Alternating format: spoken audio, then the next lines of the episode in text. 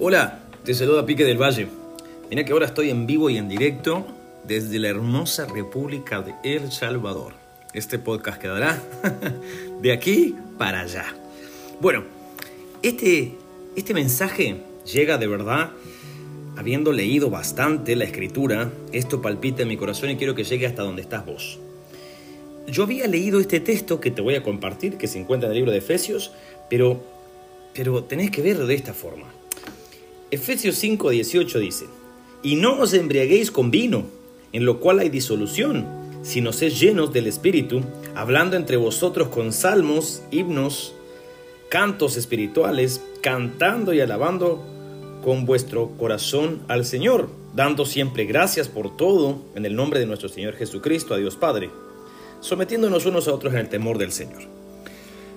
Yo había escuchado esto y te soy honesto, yo lo había vinculado con lo que la mayoría lo vincula. No hay que tomar alcohol, no hay que emborracharse y eso era todo el jugo que puedes sacar de este texto. Pero si lo analizas bien, utilizan es una comparativa, por supuesto. No hay que embriagarse, esas son tonterías. Pero ¿a dónde quiero llegar? No sé si en algún momento vos vos tomaste alguna vez, si te embriagaste con vino o con cualquier cosa vos te vas a dar cuenta que tiene una particularidad la borrachera. Físicamente, el alcohol cae en tu cuerpo, ¿verdad? En tu estómago, es procesado y, los vapores, la esencia del exceso de alcohol en tu sangre la diluye y obviamente afecta tus movimientos cognitivos, afecta tus movimientos físicos. Eh, es como que tu cerebro se pone intermitente y entonces si vos ves a un borracho caminando de vuelta del boliche a su casa, vos te vas a dar cuenta que va como trastrabillando, caminando mal. ¿Por qué? Porque es el efecto de la borrachera, como un vaivén, ¿no? Bueno, con esto quiero decir que cuando el alcohol entra, da efectos, provoca, ¿sí? Bueno, teniendo eso en mente, llévatelo de esta manera. Si sos lleno del Espíritu Santo, no es, no, la Biblia no dice y vas a temblar y te vas a caer y, te va a dar chiripiorca santa y toda esa cosa. Esa cosa no gustan a nosotros. La Biblia no lo dice. Entonces, ¿qué es lo que tenemos que entender y analizar? De la forma bíblica, no de lo que yo quisiera que la Biblia dijera. Dice, no os embriaguéis con vino en el cual hay disolución, sino se lleno del Espíritu Santo, obviamente hablando entre vosotros con salmos, himnos, cantos espirituales. Quiere decir una cosa, que la consecuencia de haber sido lleno del Espíritu Santo es que vas a poder adorar al Señor en la única forma que Él recibe adoración. ¿Por qué hablo de esto? Mira que con esto vamos a, a reformatear el sistema operativo. ¿A dónde quiero apuntar los misiles?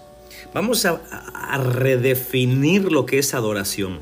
Lamentablemente hoy se le conoce adoración, hablando en términos musicales, a las que son baladas eh, con acordes menores, melancólicas, ¿verdad? Eso en términos musicales es lo que nosotros consideramos adoración. Y mi querido, adoración no tiene que ver con música, porque para poder adorar al Señor tenés que conocerlo. Para conocer al Señor, la Biblia enseña, según Jesús en sus palabras descritas en los Evangelios, dice, y no os dejaré huérfanos, os enviaré al Espíritu Santo, el cual os recordará todas las palabras que yo les he enseñado. Es el Espíritu de verdad, al cual el mundo no conoce ni le ve. o sea, el Espíritu Santo es el que te va a recordar todas las palabras. La pregunta que yo quiero hacerte, mi querido, es, ¿qué te va a recordar? Si vos no lees Biblia. Pero supongamos que lees Biblia, que estás aprendiendo, que tenés hambre del Señor, entonces vas a empezar, el Espíritu Santo te va a recordar, va, va, a darte la revelación correcta sobre lo que es la Escritura a través de estarla leyendo y por consecuencia de interpretarla de la manera correcta. Entonces, adoración no es música, porque no cualquier músico puede adorar. Si conoces a Cristo Jesús, va a haber adoración. Si no conoces a Cristo Jesús, vas a adorar a un Dios desconocido y no es adoración, es idolatría, porque no lo conoces. Entonces, entendiendo esto, podemos partir de un punto, que no importa cuán bien puedas cantar, No importa cuán bien ejecutes el piano, la guitarra, el bajo, el arpa, violín, violonchelo, el instrumento que vos toques, guitarra, guitarra acústica, lo que toques, porque la adoración no tiene que ver con música.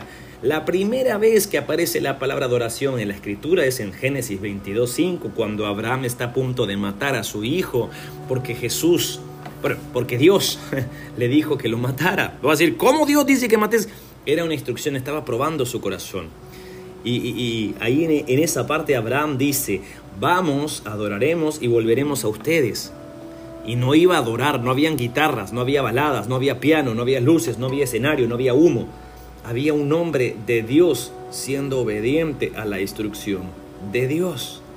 Entonces podemos redefinir que la adoración no es musical. Redefinamos adoración. ¿Qué es adoración? Ser obediente. y entonces muchos buenos músicos ahí quedan descartados. Y muchos malos músicos, si son obedientes, ahí se dan cuenta que lo que Dios está buscando es lo que la Biblia enseña. ¿Y qué es lo que la Biblia enseña? Viste que la Biblia dice que el Padre anda buscando músicos que le adoren en espíritu y en verdad. Anda buscando, no anda buscando adoración, anda buscando adoradores. ¿Sí? ¿Ya la lograste masticar conmigo? ¿Ya te das cuenta es lo que está enseñando la escritura? No está buscando lo que haces, te está buscando a vos. Es tu corazón obediente lo que el Señor anhela. ¿Y cómo se es obediente? Conociendo su palabra. No podés obedecer lo que no conoces. Entonces, si vos tenés claro eso, vos te vas a dar cuenta que adorás al Señor cuando estás despierto y cuando estás dormido. Te vas a dar cuenta que la adoración es algo de todos los días. Entonces va a resaltar una pregunta. Entonces los hermanos cuando se inicia el culto en la iglesia y tocan los instrumentos, ¿qué es lo que hacen? ok, qué bueno que me hiciste esa pregunta, yo le vamos a buscar dar respuesta a través de esto. ¿Qué quiere decir esto? Los hermanos van a acompañar un momento de música en el cual sí estamos exaltando los atributos del Señor. ¿Cuáles son los atributos? Que Él es santo, Él es digno, Él es bueno, etcétera, etcétera, etcétera. Si esas canciones que estamos interpretando exaltan los atributos de Dios, es un momento en el que algunos van a adorar y otros no van a adorar. Y los músicos nos van a acompañar con la música. ¿Me explico? Adoración no es llorar. Si en algún momento cuando escuchaste una canción lloraste, te voy a decir cómo se llama eso, llorar. Pero llorar no es adorar. Adorar es ser obediente.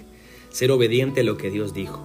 Si sabes que estar con esa persona no es de bendición, aunque la ames y te quieras morir si te despegas de esa persona, pero por obediencia al Señor lo dejas, eso es adoración. Si sabes que aceptas ese laburo, ese empleo en el cual vas a ganar más plata, pero es plata de forma ilegal, vas a comprometer tu nombre, tu integridad, y decís, no, necesito el dinero, pero mi Dios me va a bendecir de una manera distinta, eso es adoración, mi querido. Adoración es obediencia, es rendición, es sumisión a la voz de Dios. ¿Y cómo encontramos la voz de Dios? A través de su palabra.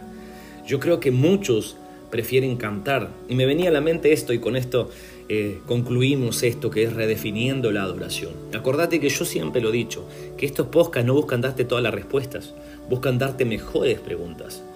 Me acuerdo que ahora que ya soy papá, ya pienso más viejo, y me recuerdo que mamá o papá cuando le llevábamos los regalos, éramos nenes, por ejemplo, para su cumpleaños. Me acuerdo que el viejo su cumpleaños era febrero 15, el de mi, el de mi mamá es noviembre 16.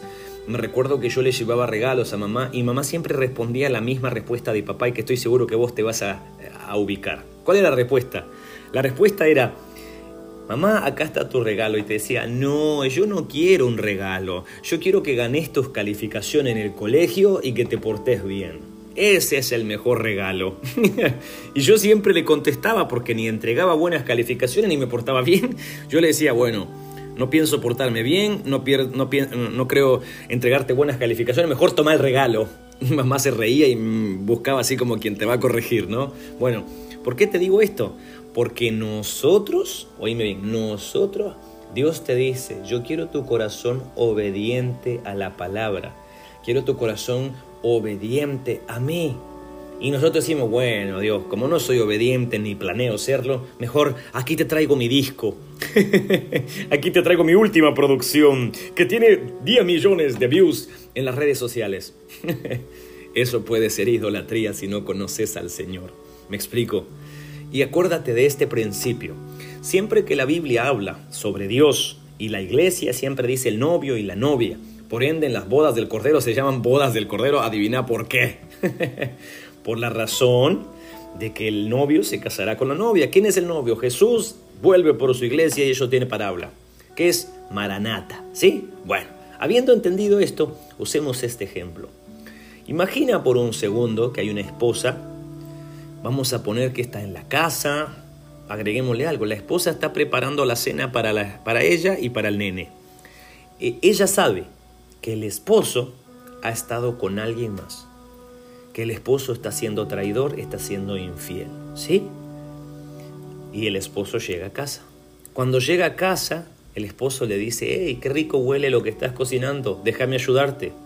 Ella le va a decir, ni loco me ayudes, no te metas conmigo. Yo no quiero que me ayudes, yo quiero tu corazón, quiero que seas honesto y transparente. Y él mira al suelo, se siente incómodo, pero le dice, hey, yo soy un muy buen músico, déjame hacerte una canción, déjame cantarte una canción que te demuestre qué tanto te amo. y ella le dice, no me interesan tus canciones, yo quiero tu corazón conmigo. Aún estuviésemos viviendo bajo un puente, no me importa, yo quiero que seas fiel a mí y obviamente al pacto que juntos hicimos en el altar. ¿Qué te hace pensar a vos que Dios no va a pasar por alto eso que acabamos de hablar? Muchos son infieles al Señor, pero el domingo están plantados en un escenario con un instrumento diciendo, vamos a adorar a Dios. ¿Qué te hace pensar que Dios va a recibir tus canciones? No son tus canciones, no es tu música, es la obediencia y dependencia a la palabra de Dios lo que se traduce como adoración. Que el Señor te bendiga.